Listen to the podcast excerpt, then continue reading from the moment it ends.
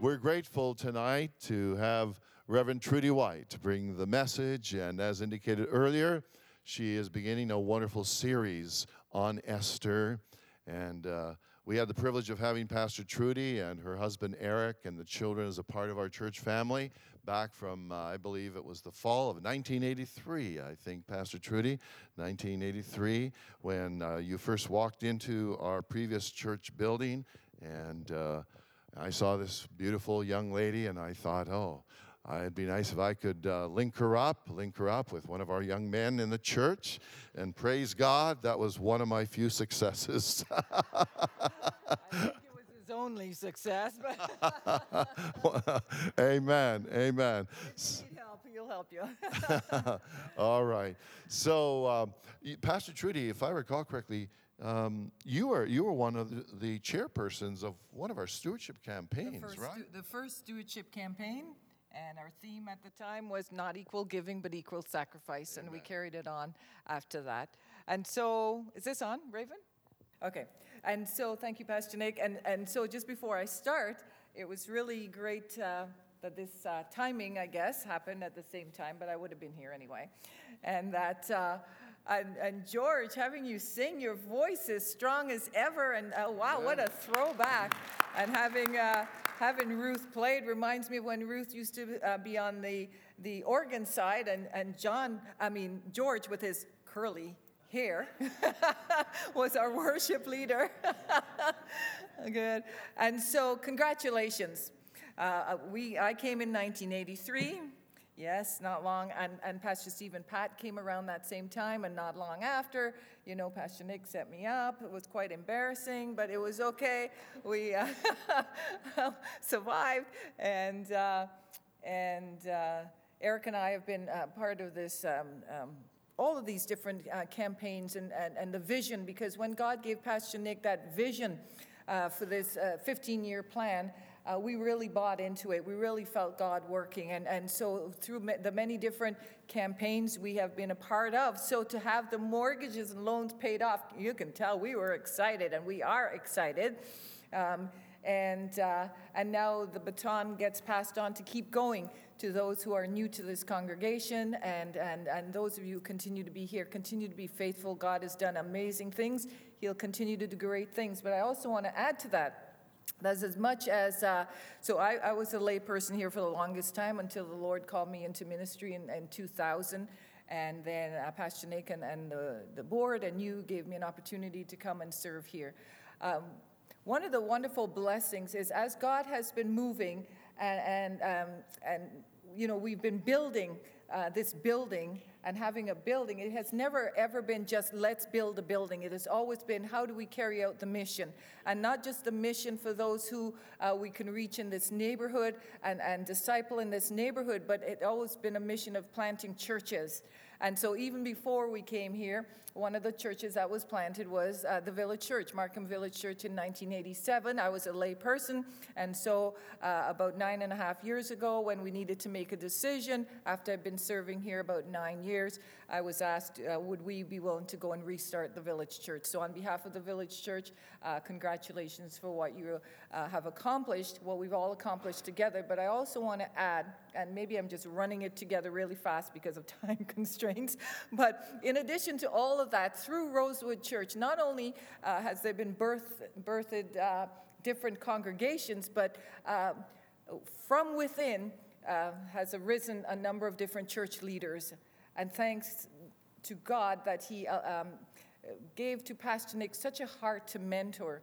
And, and, uh, so when we would come to him and say, We feel that the Lord is calling us into ministry, you know, he was really quick to pray with us and to see what opportunities uh, that could be provided. And so Pastor Steve was one of our, our first uh, associates. And then, so he came from within Rosewood Church. We had Pastor Stewart, but then I came from within Rosewood Church. And then there was Lisa and Tina and other younger ones, uh, right now, Bria and uh, Jeremy and so forth. And so, um, God has done great things, wouldn't you say? Amen. Amen. All right. All right, so let's move on now to Esther. We've got four weeks to cover it, but we can do it, right? It's only 10 chapters, and so I'm encouraging you to go home and read these 10 chapters because you won't be able to put it down, right? Because it's drama, and it's power, and it's romance, and it's intrigue. This is the stuff of which best selling novels are made of, right? Why, why some of us buy these novels, but far from a modern piece of fiction. Those words describe a true story lived and written centuries ago. More than entertaining reading, it is a story of the profound interplay of God's sovereignty and human will. God prepared the place and the opportunity, and his people, Esther and Mordecai, chose to act. So I encourage you to read uh, these 10 chapters in the next week. Tonight we're just going to go through the first two. The book of Esther begins with Queen Vashti refusing to obey an order from her husband, King Xerxes. The king decided that he was going to have a party of all parties, right? He threw a banquet for all of his nobles and officials and military leaders and the princes and just about everybody of importance in the empire. This celebration went on and on for about six months as he showed off his wealth and his majesty. And to wrap it up, he decided to give a banquet that lasted seven days. And you can just imagine the place was absolutely decked out. He spared no expense on decorations, on couches of gold and silver. And I go, wow, that must have been hard, but okay. Couches of gold and silver, and wine served in goblets of gold, and on and on. And by the end of the week, let's just say the king and everybody else was probably pretty drunk, right? And Queen Vashti, she was giving her own banquet for the women when she received a message that the king requested her presence. And he wanted to show off his queen. Maybe, he, maybe she was beautiful and he was proud of her. Maybe he was drunk, he wasn't sure what he was doing, but he wanted to show her off, right? And I'm sure it was more um, than whatever, than the fact that he wanted to show her off. But Vashti refused to go. And, and um, perhaps she refused to go because she didn't want to go into a room full of uh, drunken men staring at her and making improper remarks and, and perhaps, in, perhaps indecent remarks, even though she was the queen. And so she refused to go. And so King Xerxes, King Xerxes, he was furious. And the scripture says he burned with anger. Her refusal humiliated him and called his authority into question and he wasn't going to take it lying down. After all, he was the king, and in those days, women were property. And nobody, absolutely nobody, including the queen, refused to obey the king. If he were sober or perhaps less boastful and proud, he may not have made that request. But once he made it and she refused, he was embarrassed and had to do something to save face. And so we can learn from this situation that we must be careful when we make decisions. We must be careful not to place ourselves in situations where we lose control of ourselves. For example, getting drunk or letting our anger get the best of us, or our, where we are adversely influenced by others. We see here that poor decisions are made when people don't think clearly. When decisions are made in such a fashion, all sorts of complications may arise. So, we are to work and not putting ourselves in situations where we become intoxicated, where we allow our anger to blind us, where we are backed into a corner, where the only way to save face is to be unjust, or where we allow the opinions of other people to cause us to make rash and hurtful decisions. It doesn't matter how many people are in the room or in a meeting or a gathering or even how important these people are considered to be. We are to conduct ourselves with self control and with the help of God's Spirit, live godly, upright lives where we are always gracious and kind and willing to take a stand for what is right despite other people's opinions and influences. We must never let pride rule us. So Queen Vashti, she refused to parade before the king's all-male party, possibly because it was against Persian custom for a woman to appear before a public gathering of men. This conflict between Persian custom and the king's command put her in a difficult situation, and she chose to refuse her half drunk husband, hoping he would come to his senses later. Some have suggested that Vashti was pregnant with Artaxerxes, who was born in 483 BC, and that she did not want to be seen in public in that state. Whatever the reason, her action was a breach of protocol that placed Xerxes in a very difficult situation. And once he made the command as a Persian king, he could not reverse it.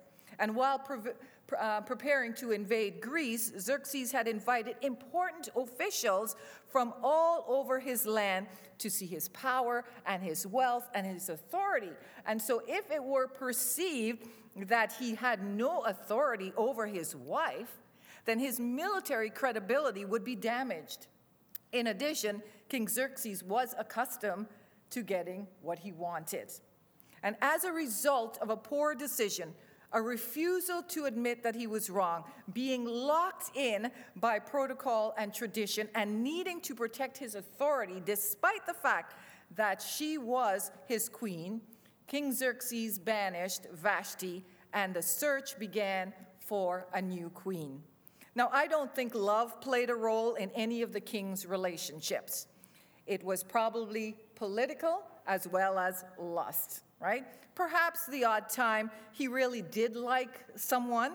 Um, after all, he had a harem full of women, right? And these women were his property.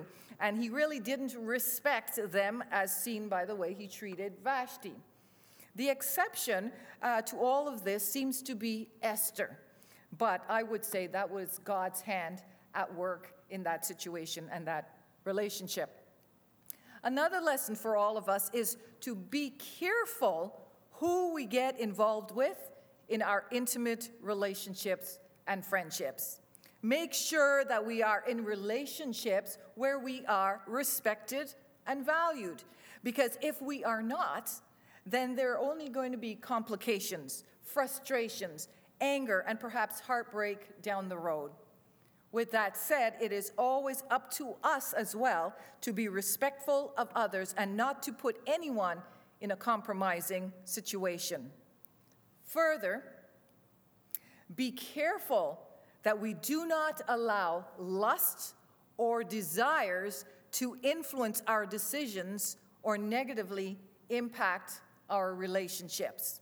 You see, eventually, now he'd banished Vashti, but eventually it says the king remembered Vashti. Perhaps he missed her. Perhaps he was now thinking clearly and realized what he had done.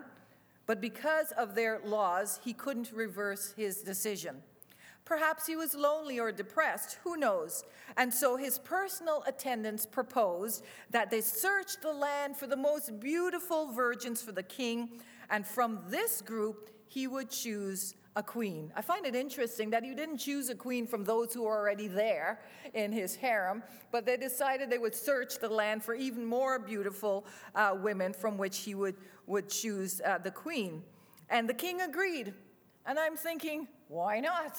Right? I'm thinking, uh, this is uh, turning out really well for him. Let's search the land for more uh, beautiful women.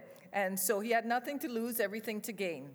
And the king, he sends out this decree to gather together all the beautiful women in the empire and bring them into the royal harem.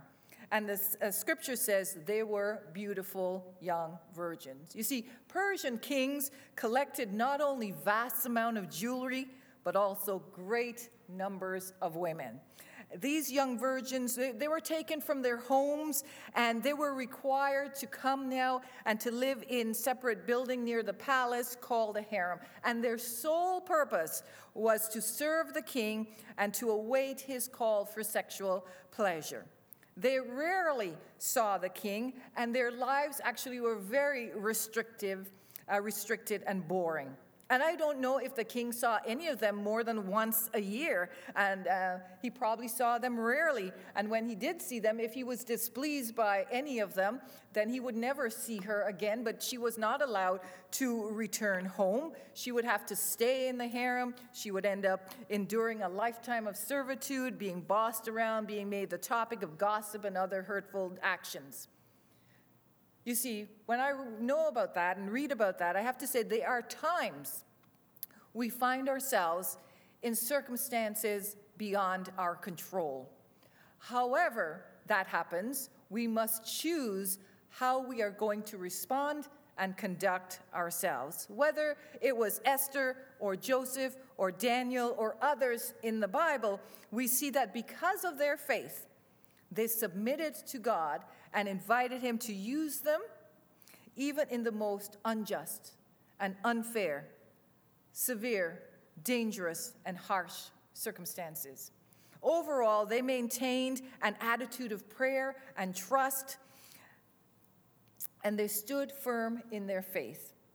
No matter what they faced, uh, they lived in such a way that God was glorified. So let us be challenged and inspired to do the same. We all know that we will find ourselves at some point or the other in our lives in circumstances that are beyond our control. And this is especially where we are going to need God's help to guide us in how we respond in such situations. Amen. And so when we if we ever find ourselves, if you ever find yourself in such a situation, will you remember to call on him to seek Him at all times, especially in those times. And you'll say, well, why do you need to remind us? Because humans have a wonderful way of forgetting God when they get in a pickle. Right? And so we need to be reminded that you, you don't walk away from your church family. You don't say, Oh, I'm going through a hard time, so I won't go to church on Sundays anymore, which I will tell you from my personal experience, it happens more than you think right? When we are going through difficult situations, this is where we need to come together as a church family. This is where we need to be faithful. This is where we need to keep seeking uh, God for his guidance and his direction and his help in those difficult situations. So, back to the story. The decree goes out, and a Jew named Mordecai heard about it. He had been taking care of his cousin Hadassah from a very young age since her parents had died, and he was more like a father. So uh, by this time, the Jews had been living in exile over 100 years. They had been given great freedom and were allowed to run their own businesses and hold positions uh, in the government. But I am sure there was still hostility and discrimination against them, which we will see come to the surface later on. Mordecai, I believe, simply wanting a good life with some security for his cousin, whom he called Esther, and I believe, guided by God, took her to the citadel of Susa, where they were gathering the young girls to present to the king, and he left her there for her to go through the process. Mordecai, being a devout Jew, would lead me to assume that he prayed about it and felt in some way that that is what he wanted, he needed to do. So, the opposite of making rash decisions would be to take time to pray about any decision that we have to make, especially decisions that can seriously impact our lives, our future, and others. And as we are praying, make sure we slow down and give time to listen clearly and know for sure that we are hearing from God and we are doing what God wants us to do. Amen. Prayer is the key. Prayer is always the key. But not just talking to God, but building in time in our prayer to listen in order to receive guidance. You know, sometimes this is where it truly is better to sleep on a matter before we make a decision that we might regret. I believe often as we take the time, we give ourselves more time to consult God and then to hear from Him. And another lesson from Mordecai is the opportunities we have are more important than the ones we wish we had, right? So stop wishing for something that's not there and take advantage of the opportunities that do come your way, that's right in front of you. Every day in your family, when you go to work, when you go to the mall, when you go to the bank, when you're doing your groceries, whatever, stop wishing, oh, if I'd only had this opportunity to do something big for God, and take advantage of the opportunities He puts right in front of you every day. Opportunities to do good, to represent Christ, to set an example, to be a good friend, to be a good, loyal partner, to be a good parent, to be a good volunteer, to be generous, whatever opportunities the Lord sets before you. Stop wishing for what you don't have. And as God gives you these opportunities in front of you, take advantage of those opportunities. Now, God's hand is clearly on Esther because uh, she pleases the person who is in charge, and he gives her maids to help her and moved her to the best place in the harem, and she was well looked after. You know, that's God's hand, God's hand of guidance. So sometimes when you don't actually see the, you know, the thunder and the lightning and so forth, we see that God just gently moves us. When we are obedient, He just gently opens the door. And so she pleases the person in charge and she's being well looked after. And this is a reminder that even when we find ourselves in challenging and difficult situation, God never abandons us. And in fact, as we trust Him, He has a way of bringing good out of the worst of situations, right? And so sometimes we have to look really hard to see the good. There's no doubt. Sometimes the situations are so challenging, we really have to pray, Lord, what is the good? What good can come out of this situation? And sometimes it doesn't feel like there's any good in the situation, but God is always faithful. He is always present, He is always working. And in the end, his will will be done, and we can be part of it if we trust Him in the journey and look for ways to be a positive influence for Him in the lives of those who don't know Him. Now, you will recall that pretty much the same thing happened to Daniel, Shadrach, Meshach, and Abednego when they were taken into captivity. As they trusted God, as they stood firm in their faith, God granted them favor with their captors. The same thing happened to Joseph when he was sold as a slave in Egypt. If we gripe and groan and complain, oh, about how unjust and how unfair life is, then we're not open to God using us and using us in marvelous, miraculous, powerful ways, whether it's to change the course of a nation or simply change the destiny of one individual. Attitude matters. You've heard it said, I'm just reminding you. Attitude matters. How we choose to view our situation matters. Persevere in our faith and trust, perseverance in our faith and trusting God is of the utmost importance. And so we continue to learn from Mordecai that we can trust God to weave together the events of life for our best, even though we may not be able to see the overall pattern. It is not mentioned how they lived out their faith, but I am assuming that both Mordecai and Esther did. They seemed from the story to be people of prayer and seeking God's direction. Esther, under the direction of Mordecai, kept her nationality, her identity as a Jew secret. They understood uh, that while they had certain privileges, uh, they were clearly in the minority and they understood that technically they were exiles, even though it was probably Mordecai's great grandparents who were brought into exile. And they understood the political and racial tensions that existed. So, while boldness in stating our identity as God's people is our responsibility, at times a good strategy is to keep quiet until we have won the right to be heard. This is especially true when dealing with those in authority over us, but we can always let them see the difference that God makes in our lives. Ultimately, we cannot and should not keep our Christian faith a secret, but there are times when we have to use our discretion. If your life is in danger because of your Christian faith, then it might be appropriate to keep quiet. But with that said, there may, have, uh, there may come a time when, for the cause of Christ and the sake of Christ, we will have to stand up and make our identity known, right?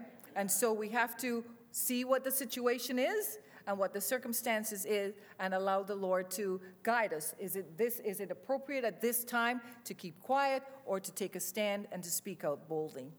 If we think about our current uh, situation and the atmosphere in which we live and the attitude towards Christians today, we are still able to, despite opposition, openly declare our faith, voice our beliefs, and live them. Even though we live in a post Christian era where Christianity is no longer at the center of the culture, but is now pushed to the fringe, we still have freedom in this country to live out our faith. I think our challenge from Esther's experience of entering uh, the harem is to ask God for wisdom as to how to, we should go about expressing our religious beliefs and faith. Sometimes, I believe, Sometimes it does more harm than good to march into an unfamiliar setting with a stranger having built no relationship and start preaching at them. Especially in a society that says, keep your religious beliefs to yourself and do not try to uh, hoist them on me and for- foster them on me. I believe we have to live our lives in such a way that we are seen as different and then that we are invited to share why we are different, because then we'll be heard. Mordecai, as he continues along, Mordecai checked in with Esther every day. He couldn't actually go and see her, but he was able to go uh, near the courtyard and inquire of her well being. When you read those, because you're going to go home and read those first two chapters, right? You will see that every day he was right at the gates of the courtyard, checking in on how Esther was doing, which reminds me and tells me it is our responsibility to support and encourage one another, especially those who find themselves in difficult and trying circumstances.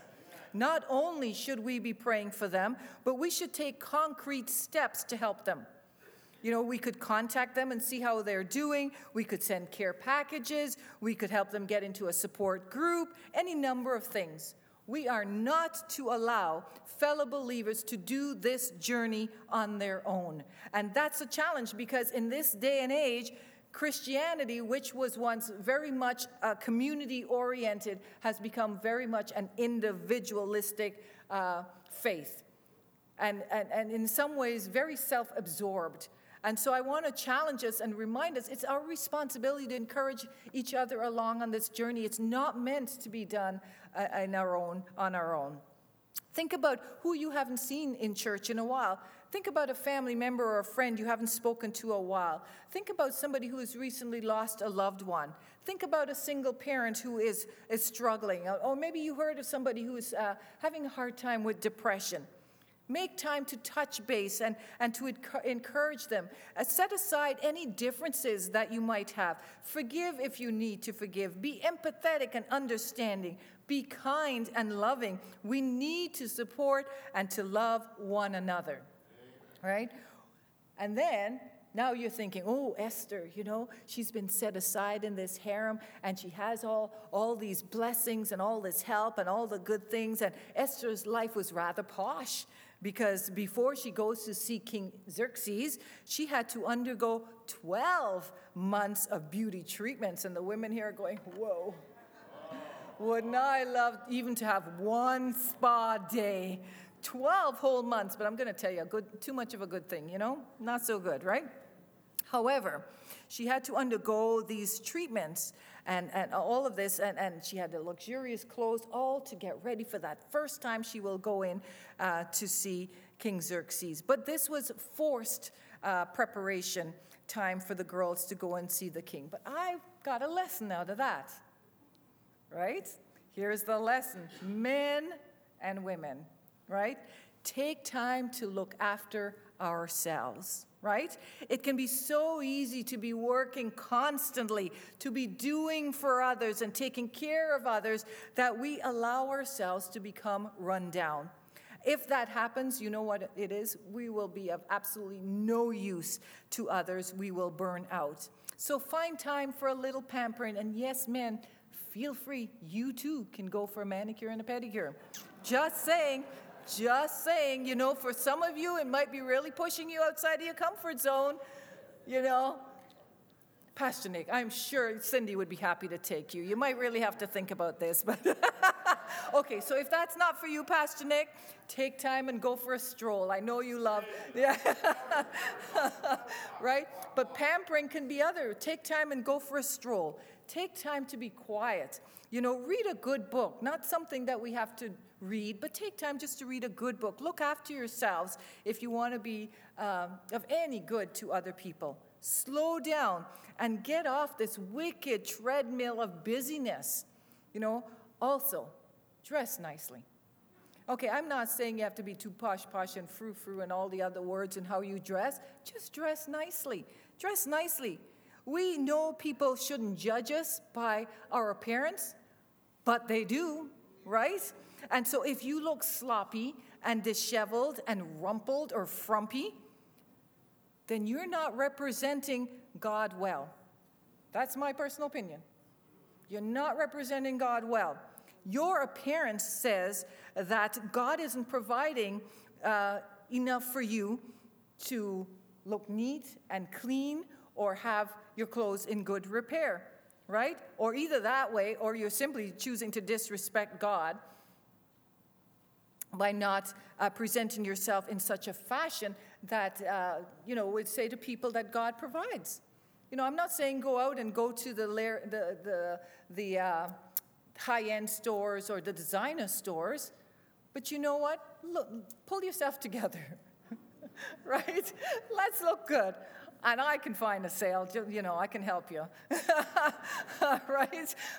I find nice stores, and the first thing, sales rack. I can find a good sale. But you know, all of this is to say, God, you know, when you're giving so much to other people and you're giving to the ministry of the church, don't let God down by then showing up disheveled or your clothes in disrepair, right? The God we serve is bigger than that. If He's providing for you to give, He's providing enough for you to look good as well and to represent Him well, all right?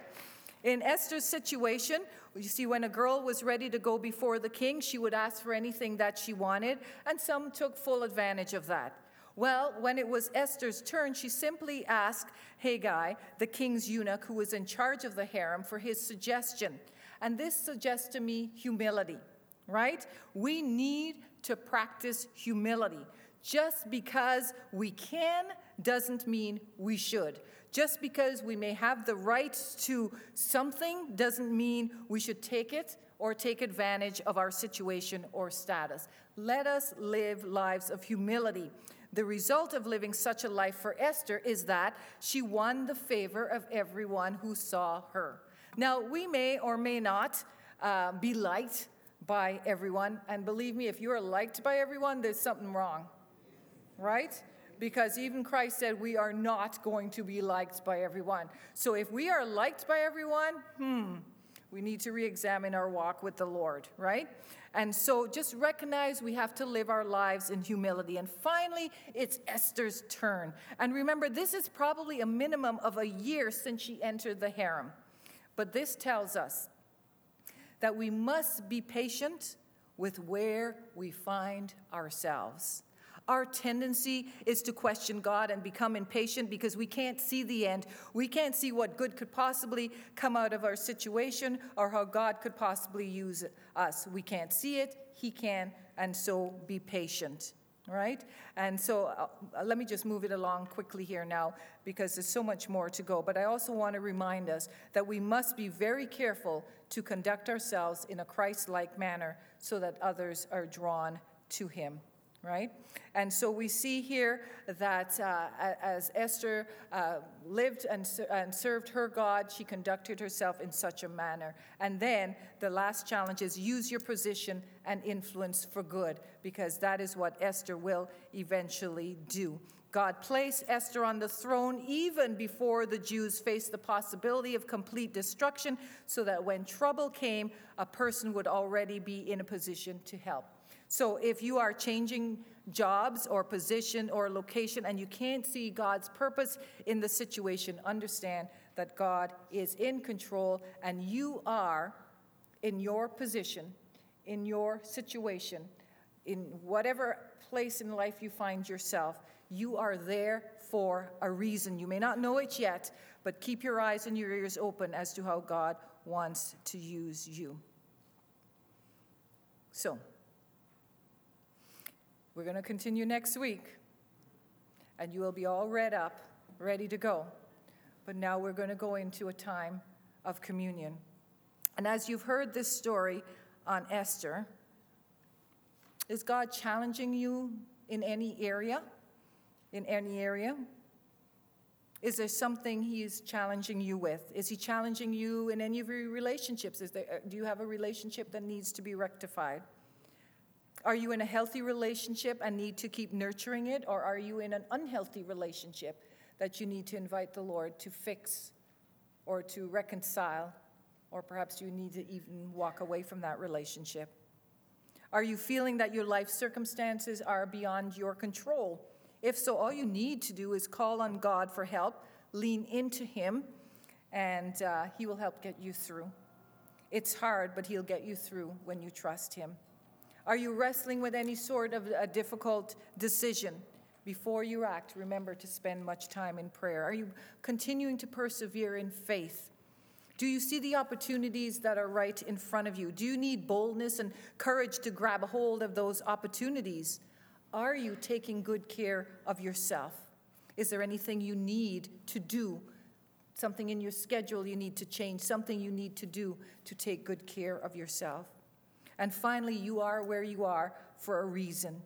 And so, as we think about the cross, as we think about what Jesus did for us on that cross, whatever he's challenging you with you, before you partake of these elements, remember we can go to him, confess our sin, invite Him to come and purify and cleanse us, and invite Him to continue to do His transforming work in our lives. And as we do that, as we surrender to Him, as we remember, as we celebrate, we then invite Him to move us out and move us forward to use us greatly for His kingdom. You've got a lot to think about and to evaluate. And so, um, May the Lord bless you as we continue to trust Him that as He put Esther in her position, He has placed you where you are for a reason, for a purpose, and we're going to trust Him on that journey. Amen. Amen.